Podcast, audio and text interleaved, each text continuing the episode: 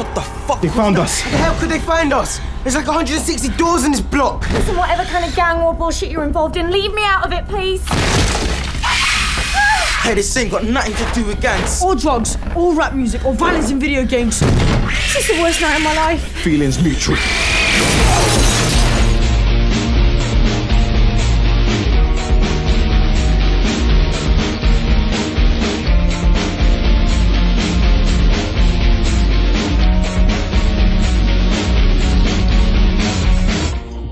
Here, why don't you do the intro? You do it. Hello. Hi. Welcome to our Talking Smart Hour. it's in the cut, and my name is Jesse, and I have Aaron here. We are going to talk about the 2011 movie Attack the Block, which we've both just rewatched. And I hope you have too, because we're going to get into the details as we always do, and it'll be much more enjoyable if enjoyable at all. if you've seen the movie recently and you can do that by following any of the links that I give or that I set up on uh, inthecut.org, uh, which should have a variety of different ways to watch this and any other movie we talk about. Hi.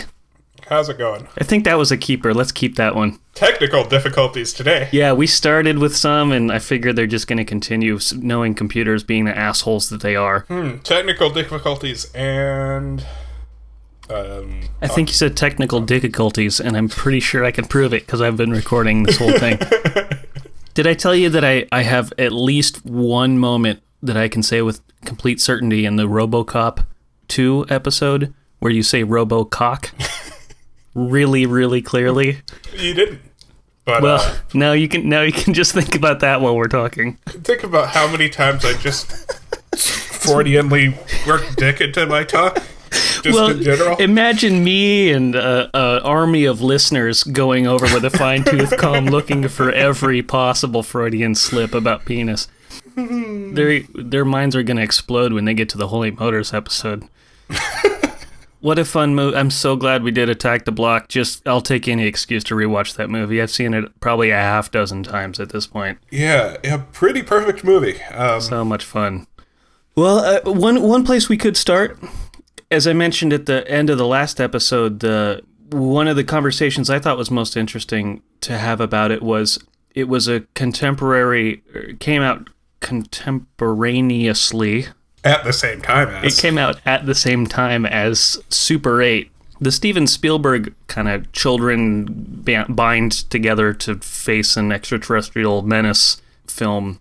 Coincidental timing, I mean, I'm sure, but but makes for a nice point of comparison. And in the same vein, uh, how e- either of them could be kind of a spiritual successor to the Goonies type of movie. Yeah, and I mean, I think with yeah, that was J.J. Abrams, right? He did uh, uh, Super 8. No, you're right. I said Steven Spielberg, who did produce it. Oh, yeah, and yeah, I think yeah, had a yeah. had a hand in it. But you're right. It was directed by J.J. Abrams. And you know, I, th- I think very intentionally, not just in feel, but in look, and uh, he really made it look like an '80s movie with just a shit ton more lens flares. Yeah, that man loves his lens flares. Not a fantastic movie, I didn't think. Not not awful or anything. Um, like I think interesting technically in that he really did get that Spielberg look. I think you know J.J. Abrams is kind of known for his talent to really mimic a style. Um, Huh. I mean, I think it's one of the reasons people didn't hate the idea of him doing uh, Star Wars. Star Wars. Right. Is that you know you might be able to do a Star Wars that really gets that visual style. And, and I think it did. I mean, it really did kind of look like a Spielberg movie. And- Yeah, there's something about how kids in a movie can can be really really reflective of the director, and I don't know if it's because they're more impressionable on the set or because they have to be directed a little more hands on than than someone who has a decade of acting Yeah, experience. They're probably not making the same amount of decisions about their character. Right. So so I think that you can most clearly see the similarities in how the kids act and are treated by the movie and how kind of just the the, s- the spirit of their friendship is really Spielbergian in in that movie. But I also don't remember that movie real well. I remember feeling like it really just petered out and lost its focus maybe or I just couldn't wasn't on board with it by the end. Yeah, It was just, I mean, basically a boring movie. I mean, I mean, and it might be great if you are, you know, of that age when we did see first Go- first see Goonies. I mean, who knows? Uh, I think that's one of the things that Attack the Block. It's it's not just a great movie. I mean, who know? I, I have no idea if Goonies would hold up seeing it for the first time right now. but seeing Attack the Block for the first time right now, I mean, I feel like it's still got you still got some of that great adventure feeling even even as an adult. Yeah. So I mean, you know, I think it did something more than imitate well, which I think you know Super 8 did do, but uh, updated well, and uh, uh, I don't know. I I feel like there's a lot to say on this subject, and I'm sure a lot of people have. Yeah, yeah. Um, yeah, I think it's. I mean, I think it's a it's an obvious comparison just because of the time. But no, that, I mean, it's. I'm. uh, That's that's my feeling as well. That's it. That um, one set out set out to recreate that spirit, and one set out to kind of recreate the movie. well to yeah right right one one set out to make to remake this a similar movie and and one and one eh, was inspired by the same spirit but not didn't didn't use it as a template i don't think necessarily What the fuck was that? Some orangutan type thing. I'm not even lying, bruv.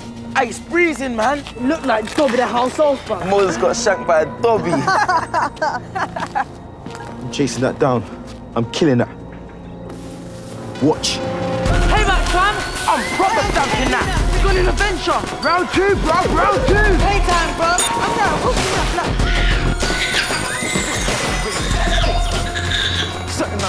I got my tool now. no man stunning. I'm gonna fuck this thing up. Hey, you got beef now, Moses. yeah we run into a little bit we run into the problem of like what do you say about a movie that you just thought was great Yeah, yeah. I mean, there's there's certainly like just. I mean, I was. I, I wish I. Had, this is one I do kind of wish I had watched with a notepad.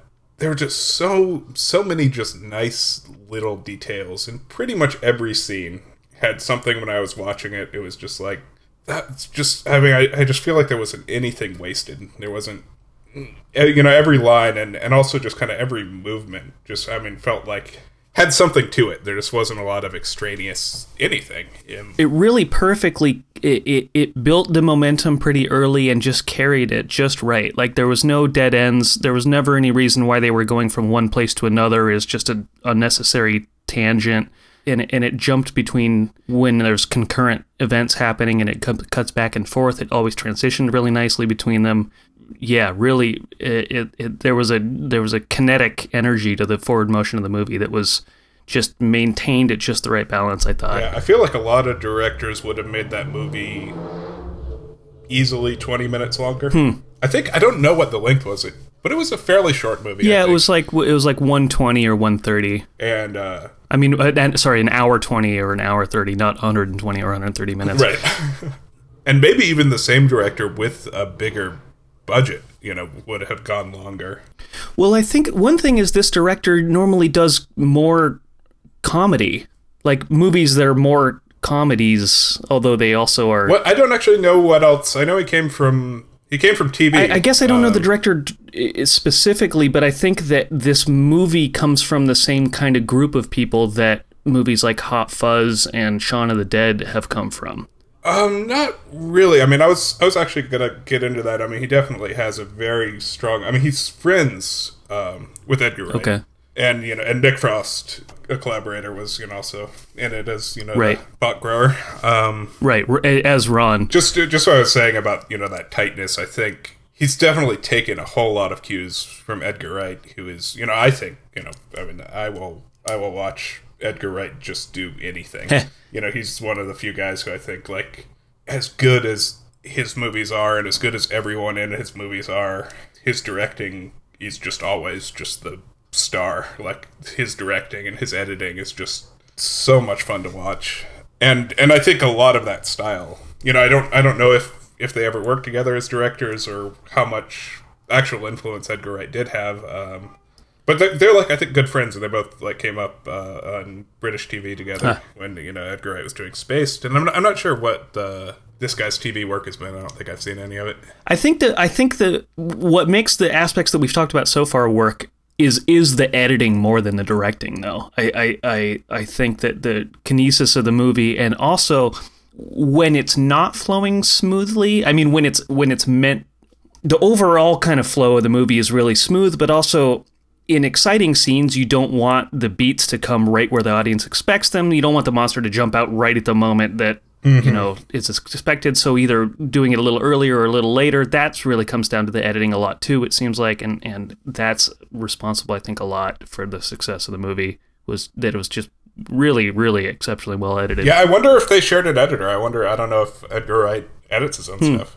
but there's other aspects that point to good directing too and, and i think one of that one of those is the um and, and good writing of course is the is the chemistry between all the kids mm-hmm. All the leads and you know and and the woman and like pretty much everyone in the movie has has a really really believable uh, relationships with each other I think we even we talked about this in in This Is England. Just you know when you get a scene with a room full of people and and you know within five minutes or whatever really get a kind of sense of who everyone is. Although I guess I'm kind of wrong on that. You know, I think in this film there wasn't part of the fun was kind of the reveal of everyone's character. Sure. And certainly with with Moses, I mean that, that was kind of the central thing. is Yeah.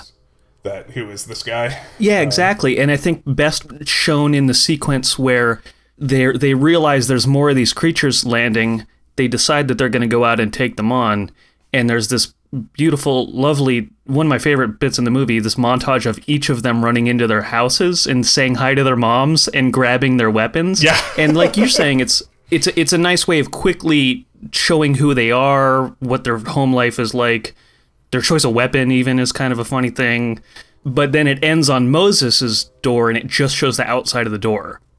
I didn't even notice that. That's uh, so he's kind of the last little mystery of, of everybody. Yeah, and you know, probably within the last, uh, maybe even five minutes, definitely ten minutes of the movie is when we first when we do see his apartment, and it's kind, of, and it really is, you know, a huge reveal. It's you know when we find out he's just fifteen. yeah right and uh, I, I don't know how they realized that scene was going to work so well i mean on paper how how would you even picture that scene like clicking like it did but it, it's it was so une- unexpected and and really revealing Yeah, It was it was it was great. Yeah, it was just not it was wasn't the surprise I was expecting. Does that make sense?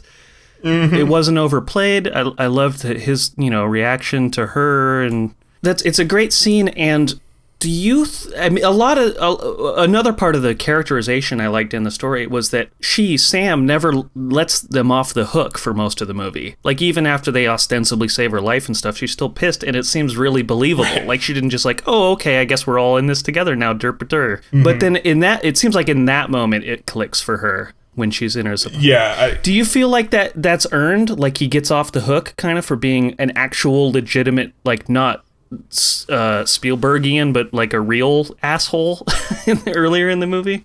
Or the, I mean, the whole gang kind of being actual like shitty hoodlums in some ways? uh, yeah. I think so too, although I could see an argument for it not. I mean, of, I mean, that, here's a whole conversation, which it's maybe not, you know, not a, not the, not for a movie podcast. I mean, it's a part of it is like I just even though they're shitty at the beginning and like not for a, you know it doesn't turn out that they had to rob her to stay alive or anything like you know again Spielbergian. Right. They they just are kind of being ass selfish assholes and you know Yeah. not, and and you know there's a cultural context to that and stuff too but it's it's not Yeah, which I- I- as pat and just like oh it turns out his his mom has cancer and so he has to steal to keep her alive or some stupid thing Yeah, and I think I mean that was nicely addressed. I think in that the first scene where they go to the girls' apartment. Well, I don't remember any any of the girls' names. Uh, Oh, they're, they're friends, the girls? yeah. Oh, God, Um, they were like my favorite part. Oh, God, they were so good. And- yeah, and you're, you're just right. like- that, that, that, more than any interaction with Sam, the older, you know, the nurse, Mm-hmm. that really did, did the, put it in the right context for me. Please, what kind of alien, out of all the places in the whole wide world, would invade some shitty council estate in South London? One that's looking for a fight. Coming for us, you know. Ready or not. Ready or not, here I come. You can. Excuse me. They're gonna find Listen to me. There's a dead one in my living room. I live on the first floor. Go and look if you don't believe me. You can walk right in. There's no front door anymore. Moses, when did you start going out of your maths teacher? How'd you know that woman? We met earlier. He mugged me. Way, for real? that part I believe. That true? You robbed that woman? Yeah, but afterwards she fixed up my leg and we saved her from the monsters, so We're mates now and it's all sweet. We're heroes, innit? Heroes. Five of you and a knife against one woman. Fuck off. Raw. cold. Nah, nah, nah, nah, don't build it up, love. It weren't all that. We never even touched you. The blade was to get over with quick. We was as scared as you. Blade. You're such a waste. Why is it always trouble with you?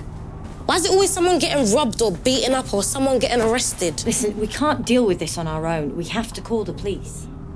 You can trust me. I'll tell them what really happened. You think the police is gonna help them? They might not arrest you, but they'll arrest them. For murder of two police officers, vehicle theft, resisting arrest, everything that happened everywhere in the ends tonight. They arrest us for nothing already. You know, there's a. Uh, it's, it's hard to not bring your own baggage to. You know, this movie definitely has a lot of not necessarily a lot to say about, but you know, really is a lot about you know class and racial politics. Yeah, yeah. Um, and what we're bringing to the table there, and um, There's a lot of places to go from there, actually. But you're right. Tia and Dimples were the two girls that, that I just like. felt, oh God, I would watch a whole movie of them. For a second, I thought like you could almost make a sequel to this that was the same events of the same night from the girls' perspective, but probably not quite. But I, I wish you could because I the, they they the girls had the girls are almost more of an example of what you were talking about with This Is England, where you kind of get a sense of their chemistry and their kind of social ranking and everything just off of a really quick introduction to them because it's really well played and the subtle touches tell you a lot. I think obviously, you know, race and class are a big part of the movie. But you're right. I mean, when you say it doesn't have a lot to say about it, I, I, I agree on the sense that it doesn't have like a central thesis or like a takeaway you Yeah. can write down as like a, a one sentence lesson of the movie. right. I mean, I think it does have a lot to say, but it's never didactic about it. I Sure. mean, it's it's never like this is this is how things are. Right. right. And I wonder if that's something that, that you see more in, in British movies than American ones, or uh, probably more in independent films than in major Hollywood productions. I I think that in like in British TV at least, I mean, it really feels like stuff can kind of be about you know race and poverty without just. I mean, I feel like in America, it's there's either the hyper gritty, gritty realist, you know, boys in the hood. Um, You should rewatch Boys in the Hood. okay, I I don't know why I picked that one. The Wire, But, sure, uh, but The Wire, right. I feel like not even the wires, but um, But Dark Knight Rises. you know.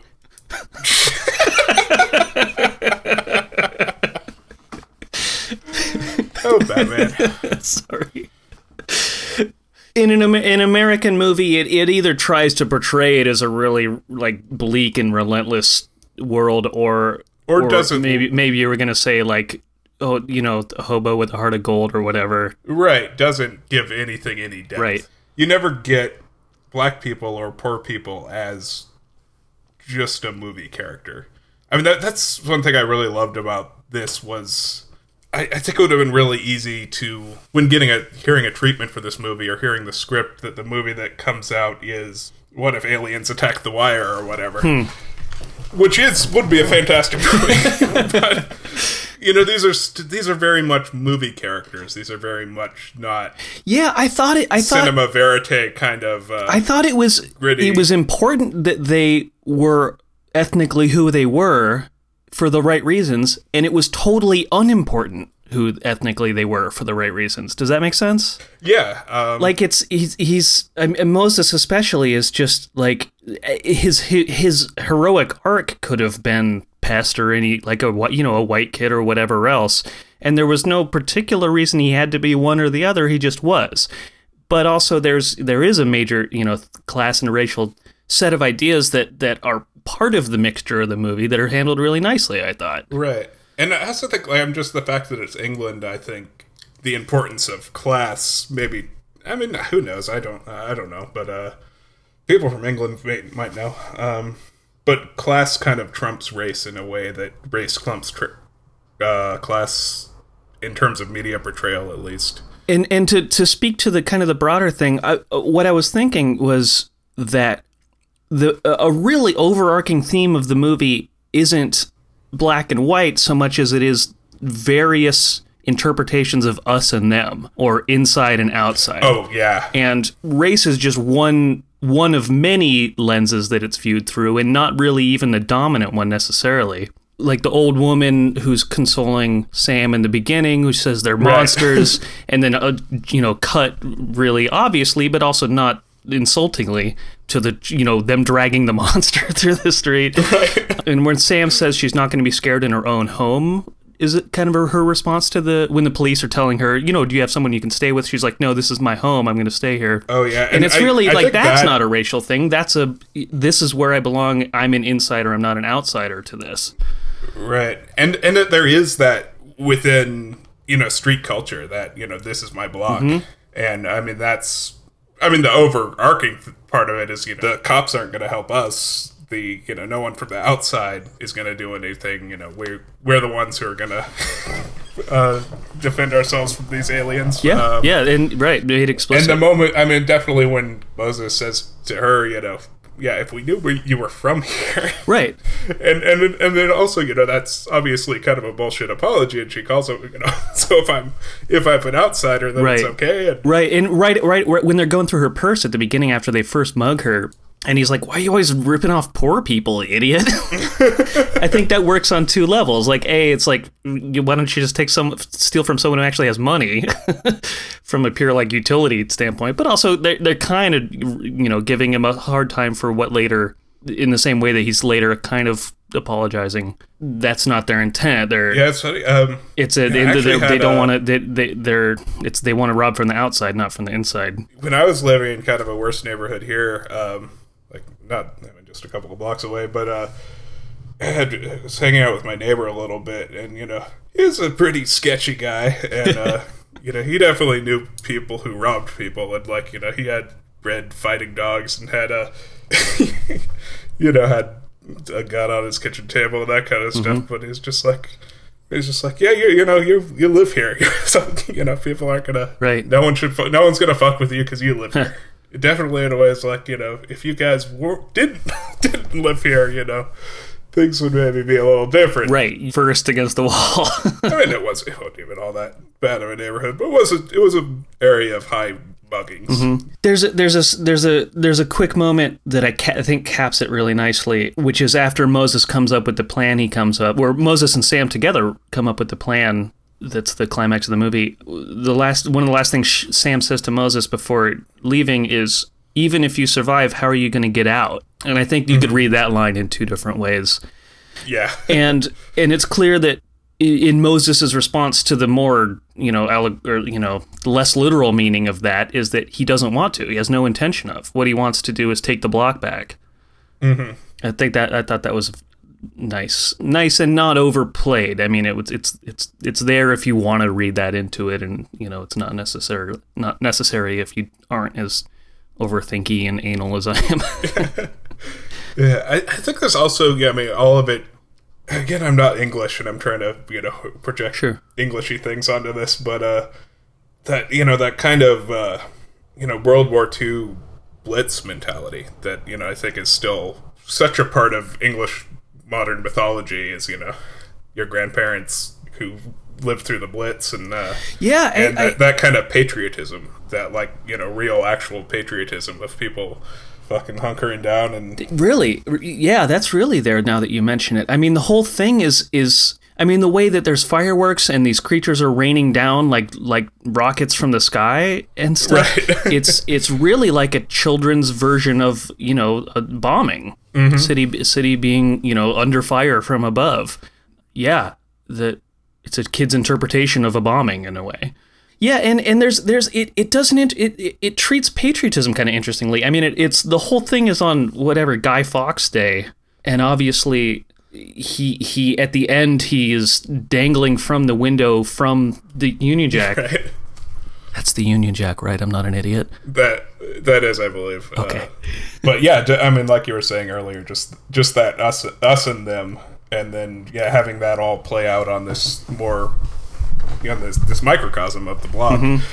Yeah, there's a it's a lot. The, who's us and who's them? Who's inside and who's outside? I think is a is a common theme. And and again, it's it's not it's not overt. It's not meant as a as as one big overarching allegory for race relations or anything like that. It's it's it just has those ideas that are threads running through the different types of interactions that are happening in the movie. But there's two things that stand out for me in in terms of they they seem real clearly to play on the theme and and uh, what one is this again as they're as they're p- preparing for kind of their their final plan which is to you know blow up Moses's apartment with all the creatures in it there's a contrast that's drawn between Moses who under the black light you can see he's completely painted with this uh, pheromone that it turns out has kind of been the the driving force of the of the creatures ch- chasing him down and targeting him directly.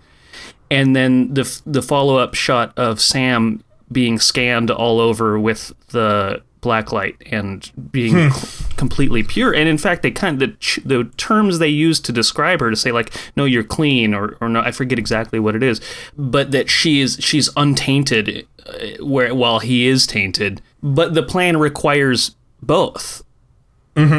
I don't think that it was it was meant to say something about the races of the respective characters, but I think that it was interesting that he was tainted and she was pure. Right. And that the plan required both. Alert the media. Exclusive rights to the highest bidder. The Sun, fam. Sun believes anything. No, no, no, no, no, no, no. The sun will just dress it up like one of them page three girls, bruv. Ah, you wanna call the Guardian, blood? If it's a proper paper, then people will believe it. Nah, tabloids pay more money, bruv. Can't call the paper. FBI will confiscate it off us. FBI. This is England, fam. They ain't no FBI. It's Section 6 or something. We need an expert to verify that thing, you know. Hey, look in the yellow pages and look for them, like all those scientist people know about all them meteor things. Yellow pages. Like what? A for aliens. So I have a I have a theory about this movie. Okay. And I think that maybe there was a party at the zoo Uh huh. and a monkey fucked a fish. and the monkey fucked a fish. I love every moment when they're talking about what the monsters are or what they should call them. Like, Yeah. I, I forget. Uh, there's the, the scene where they're first. They just like everyone is like coming up with their name for the thing. It's like they're like fucking golems or mm, no, they're wolf monkey things. I forget. I wish I remembered what every character called them, but each just that each character just has his idea of what they are. I like I like that there's not like one kooky guy who's just like, oh, they're aliens, and everyone else is like, shut up, aliens aren't real, or whatever. they all kind of are like, what the fuck is this? And after about five minutes of movie time, they're all like, yeah, it's an alien. Yeah, that's I fucking hate movies where I hate, I hate the refusing to believe that there's a vampire even. Right. These kids have fucking seen movies. They know it's a fucking alien.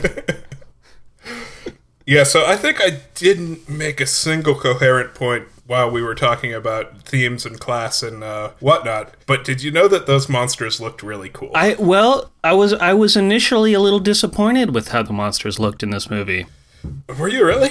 Yeah, I, I, I mean, I, an alien designing a new alien for a new movie is such a blank slate, and there's so many great ways you could go with it. And I was a little disappointed that it was just a kind of like amorphous black blob with teeth. And did you still feel that way, or did you come around to them? I, I like them now, and and and it's has more less to do with how they're designed and more to do with how like thoughtfully their movements are are are rendered. Yeah, ab- absolutely. And have you read anything about No, I don't know anything the whole about the process. creature I watched a documentary about the whole process, and it's really fascinating. And all, you know, I, I think I really liked that they were simple and that he didn't try and do a whole lot with it, just in terms of how it worked in the movie, and just in- in terms of, I mean, you know, every CG monster in every movie is like, it's always the like, here's. It's got the ten thousand different little complicated tentacle ports, and they move really neat. And uh, uh, that just becomes a, a that just becomes a focus visually in a way that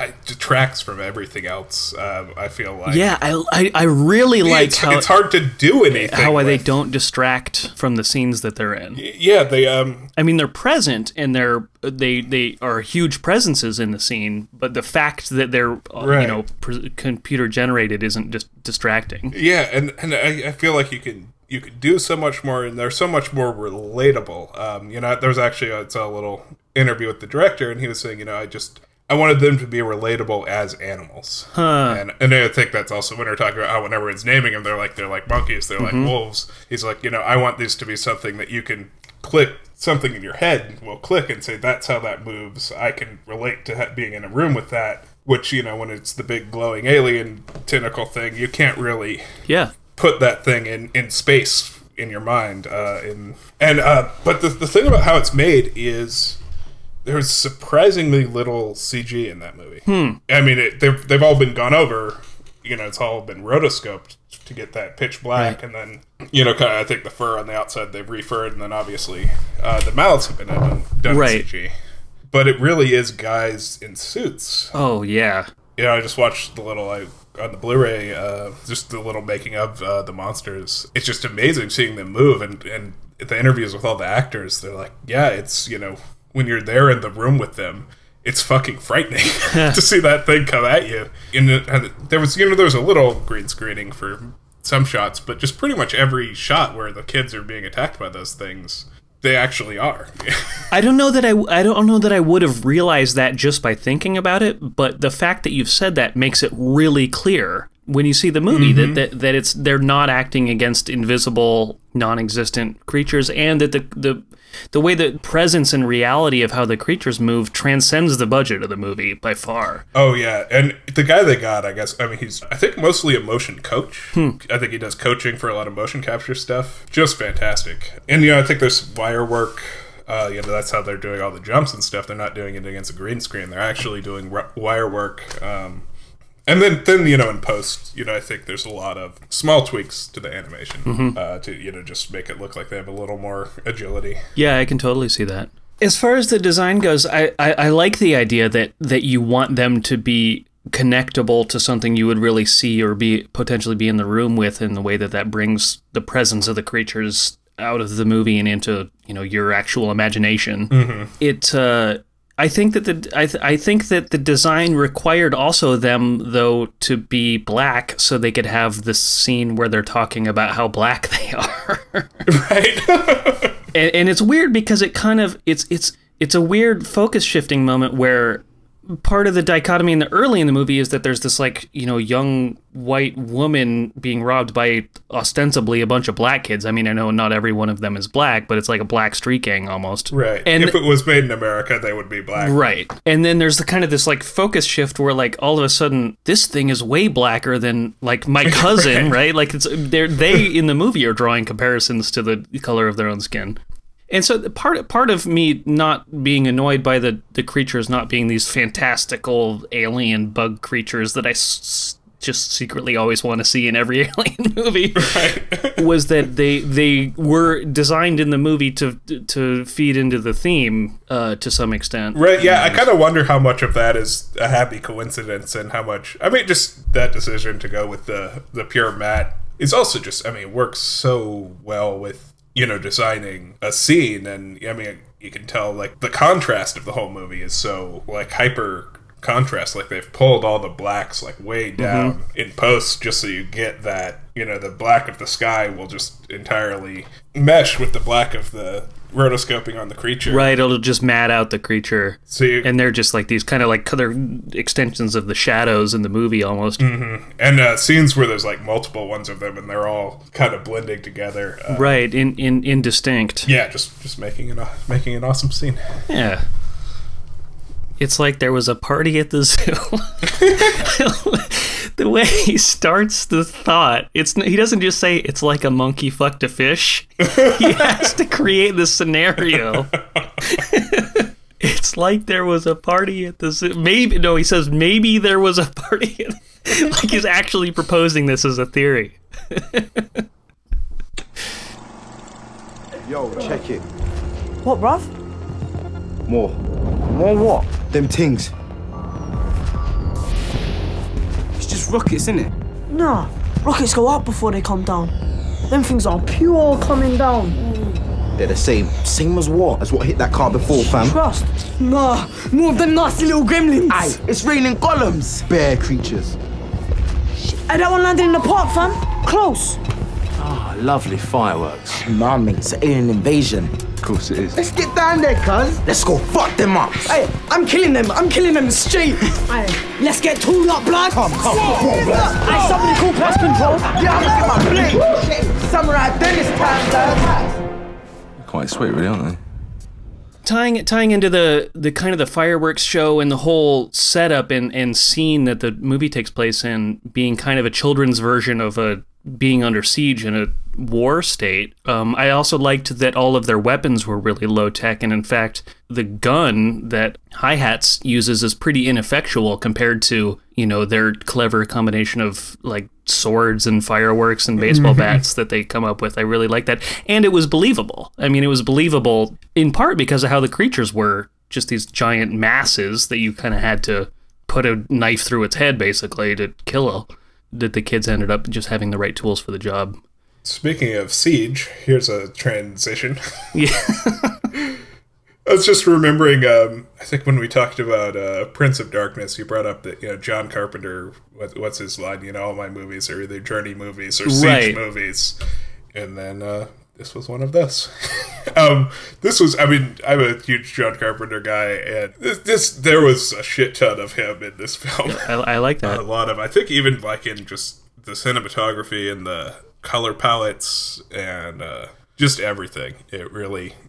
The writing and pacing didn't necessarily feel No, yeah, that's that. John Carpenter, but I wouldn't compare the two. No, in that in that area I at least. kind I kind of would, um, or to something like Assault on Precinct Thirteen, or uh, just the way that just that tightness of that tightness and that sense of of place, It really is. which I think this movie did. in in the in the story what I, one of the things I really liked about the story is that they in a John Carpenter movie they would be trapped like they wouldn't be able to leave and in this movie they just insist on not leaving Mhm. I like that a lot although I mean they do barricade them themselves in and that's why they go to the girls room because it has the door and everything but Yeah, I I think I I didn't really feel like but it's I mean, it's really like a similar st- standing their ground kind of thing that they could leave. I, mean, I think it's definitely like you know, and Moses has a line at some point. It's like the reason they're going up to barricade themselves in instead of leaving is, I mean, they're like, there's a bunch of shit out there that's going to get us, and you know, the aliens are out there. But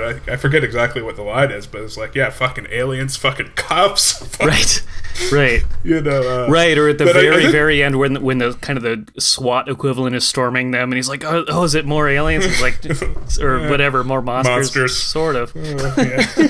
they, I mean they're out of they're out of the building at one point and they d- make a deliberate decision to go back in and I think it's because they want to defend their turf Yeah, because of that. But also, I think I mean it's where they it's home, Right. You know, so it's where they feel safe.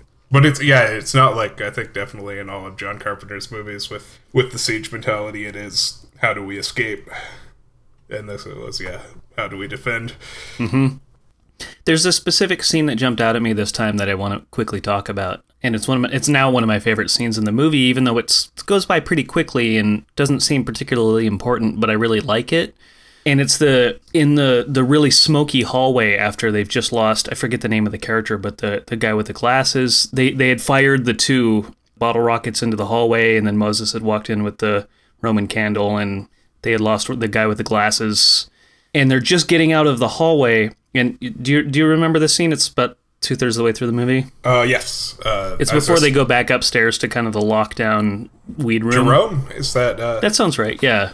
So Mo- it's it's it's at the very end of that scene. Moses knows that Jerome has died, and he's he's got his back to the door to the stairwell, and he's you know he's pretty much just turns around to face down the creatures, and he's like, and there's a moment where it's like this is going to be his last stand. He's ready to have his showdown. And Pest is trying to pull him into the stairwell and say like, you know, let's get out of here. And and Moses is resisting him for a second, but then he lets Pest pull him into the stairwell. And I really, I really like that moment because, in my mind at least, the motives of the character, the mo- the motive, Moses's motive in that moment, and the motive of the movie as a story are perfectly like the same. And it's that we haven't quite figured out what's going on. Mm-hmm. Like we're almost there. Like we get 90% of what's going on with these creatures, but there's it's just you know there's one key bit of information we're missing and you and you're not going to make your last stand until you get that bit of information. And it's of course it's it's that you know there's these invisible pheromones on Moses, and that's why he's singularly being hunted down, and that's how they keep finding the group, and that's a critical element of how of why the Last Stand is successful because they wait to and, and they discover that information before they make their counterattack. But I love that just right before that he's about to make his last stand, and I just get the sense that he knows there's just it's not quite time yet, and it's also in the pace of the movie. You need to have that last little like surprise or or bit of information for the audience before it all comes together and coalesces. I liked that the character and the motives of the movie are just perfectly in sync for that Yeah. moment.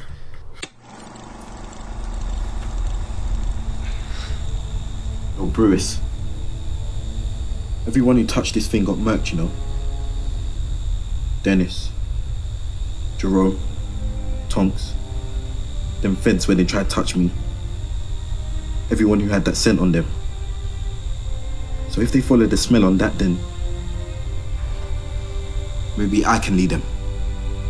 Lead them where? Somewhere I can blow them up. I killed that thing. I brought them in the block. I've got to finish what I started.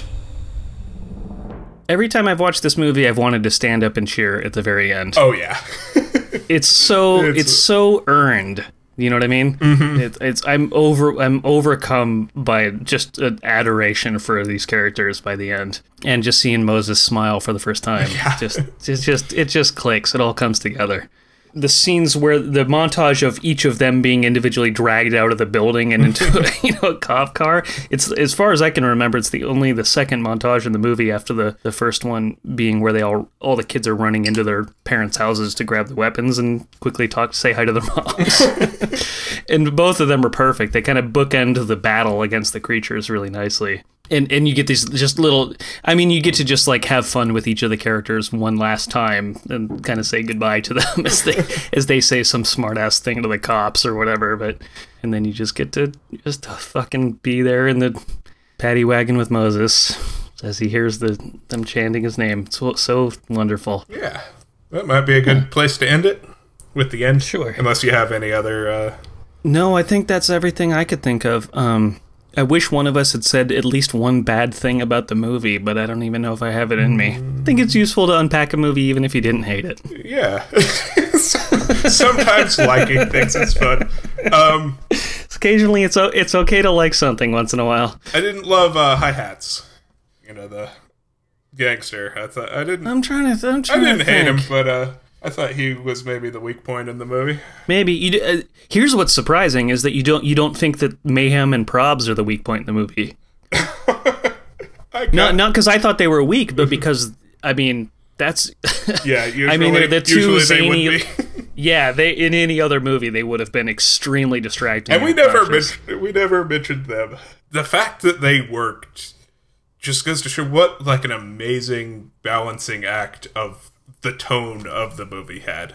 Yeah. Uh, which is I, I think if you're talking about yeah like uh, Goonies or whatever, you know to to to have that actual sense of danger and the sense that these are actual people, but still have it just be absolutely fun throughout. Right. You you you you trust the movie. You trust the movie to handle these characters and to take care of them, even while you will let the movie scare you by putting them in peril. Right. And um, I thought they were great. I thought they were really um, believable in the age they were. I thought the characterization of the just them, but also moreover the the leads and also the kind of the, the girl posse counterparts to the leads was perfect. Uh, uh, they they were just so embodied the age that they were playing, where everyone's this great mixture of like shy, constantly shy, but also like clumsily boastful all the time. Yeah, just I, I thought I thought that they, they struck the right tone with with, with both the little kids, Mayhem and Probs, and also the, the leads re- really inhabited the age that they were meant to be playing. Get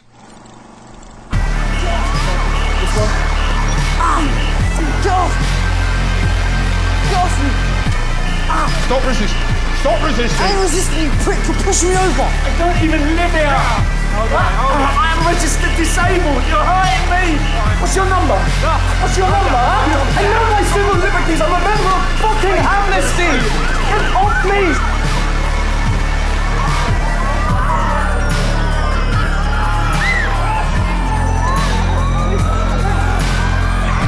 Moses saved the planet! He saved the planet from alien invasion! He's a hero! He's a legend! Moses, call me, yeah? We'll get you help! Call. No, Moses! Hey, Moses! Moses! Hey, why'd you always arrest the wrong people? Moses is a hero, don't you get it? He saved the block! I'm going to talk about our sponsors in just a second, but before that, you are coming to Portland. You're coming to where I am next week. I will be there in six days. Don't don't say what it is, but have you thought about what movie you might want to do? Because I was trying to think about it, and I feel like I still haven't quite come up with one. I haven't. Um, well, we're gonna have to come up with one in the next five minutes, both of us. Okay. We both need to come up with one, or I can just let you do it. Together, we can come up with one. By which I mean you can just let me do it. Okay. Our sponsors this week are Cool Nines, the Oregon scratch off lottery ticket that I bought. Longtime sponsor of the show. Longtime sponsor of the show, where I go to the store and buy a Cool Nine scratch off lottery ticket. In fact, this is the longest running sponsor, if we're calling these scratch off lottery ticket sponsors. And then the other one was, um, I got another coffee cash. Remember, we did one of these before? I do love coffee cash. Not only is uh, the fact that these scratch off lottery tickets being something that you have to see to be interesting in the very slightest, but Coffee Cash has the extra lost element of being a scratch and sniff lottery ticket. So our listeners can miss out on two sensory enjoyments in this at the same time. Oh, not just our listeners. Me too. And and you. And me. It's like there was a party at the zoo. I think we got Our our, cool- uh, episode title. Our cool number is 30. That's not very cool. Okay. Sounds like you're getting better at this scratching. I hear vigorousness. Yeah, well, I mean, I, I've spent, I've really spent literal hours of my life editing out extended sounds of myself scratching off a scratch off lottery ticket because I want to leave it in, but I don't want to leave all five minutes of me scratching off each sector individually. Our, our winning, quote unquote, winning numbers are 19, 26, 16, 23, and 31, none of which are winners. That was a losing scratch off lottery ticket. That sponsor sponsored our show to the tune of negative one dollar. Negative one. I don't remember how Coffee Cash works, so I'm just going to scratch the whole thing off. The top prize is ten thousand dollars. Um, what would we do with ten thousand dollars? Um, eat. A lot of the fun of doing a scratch off lottery ticket under normal circumstances is the brief fantasy you get to have about what you would do with all that money. And your fantasy is to eat. What would you eat? Uh, pizza. okay. Aaron, even if the scratch off lottery ticket loses, I'll still buy you a pizza. God, when you scratch it off really quickly and aggressively, the scratch and sniff smell becomes really overpowering and gross. Okay, give me a minute to drunkenly squint at this thing and figure out whether we won or not. All right. Gee, I'm covered in scratch off, scratchy bits. What do you call them? Um, schmutz. Schmutz. Our winning symbols are milk, donut, and book, which I guess are things that you might find at a coffee shop. Soft drink, cell phone, sandwich, croissant, and cookies. None of those are winners, although croissant and cookies both would have been $10,000 winners. Can you hear that?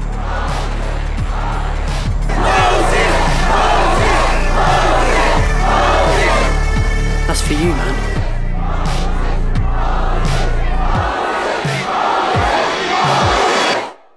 All right, that's it for our Attack the Block episode. I hope you had as much fun as we did uh, watching that movie and joining us for a chat. Couple quick things and we'll be done here. The next episode is another kind of special episode coming up. I'm really excited about sharing it with you. You're going to have me and Aaron and a special guest, Josh Millard, all in a room together uh, talking about Willow. Willow, of course, a fond memory from all of our childhoods. And uh, Josh Millard, of course, uh, great, great guy. I couldn't be happier that he uh, agreed to join us. You might know him as Cortex on Metafilter or creator of all kinds of wonderful internet projects, websites, songs. He's an all around great guy, and I couldn't be happier to have him. Uh, and Willow is such a fun one to talk about. The other thing is we're going to be switching to a every other week schedule within the cut. Um, it's based on feedback I've been getting. Uh, it's hard to keep up with the movies, and producing each episode actually takes uh, much longer than I'm sure it sounds like it does. and that's going to allow me some time to make sure every episode's up to my own standards and also hopefully allow us to branch out into other mediums or try other concurrent shows or just see what fun we can have. There's a lot to be excited about, and I'm really looking forward to it. So I hope you'll get a chance to watch uh, Willow and join us in a couple weeks for a real fun conversation about it. You can find all the ways, as always, to watch our next movie or any movie we talk about at inthecut.org. I hope you'll join us there. There's also links to our Facebook page and Twitter timeline, uh, other ways we can kind of interact. It's been great talking with you, and we'll talk again soon. Bye.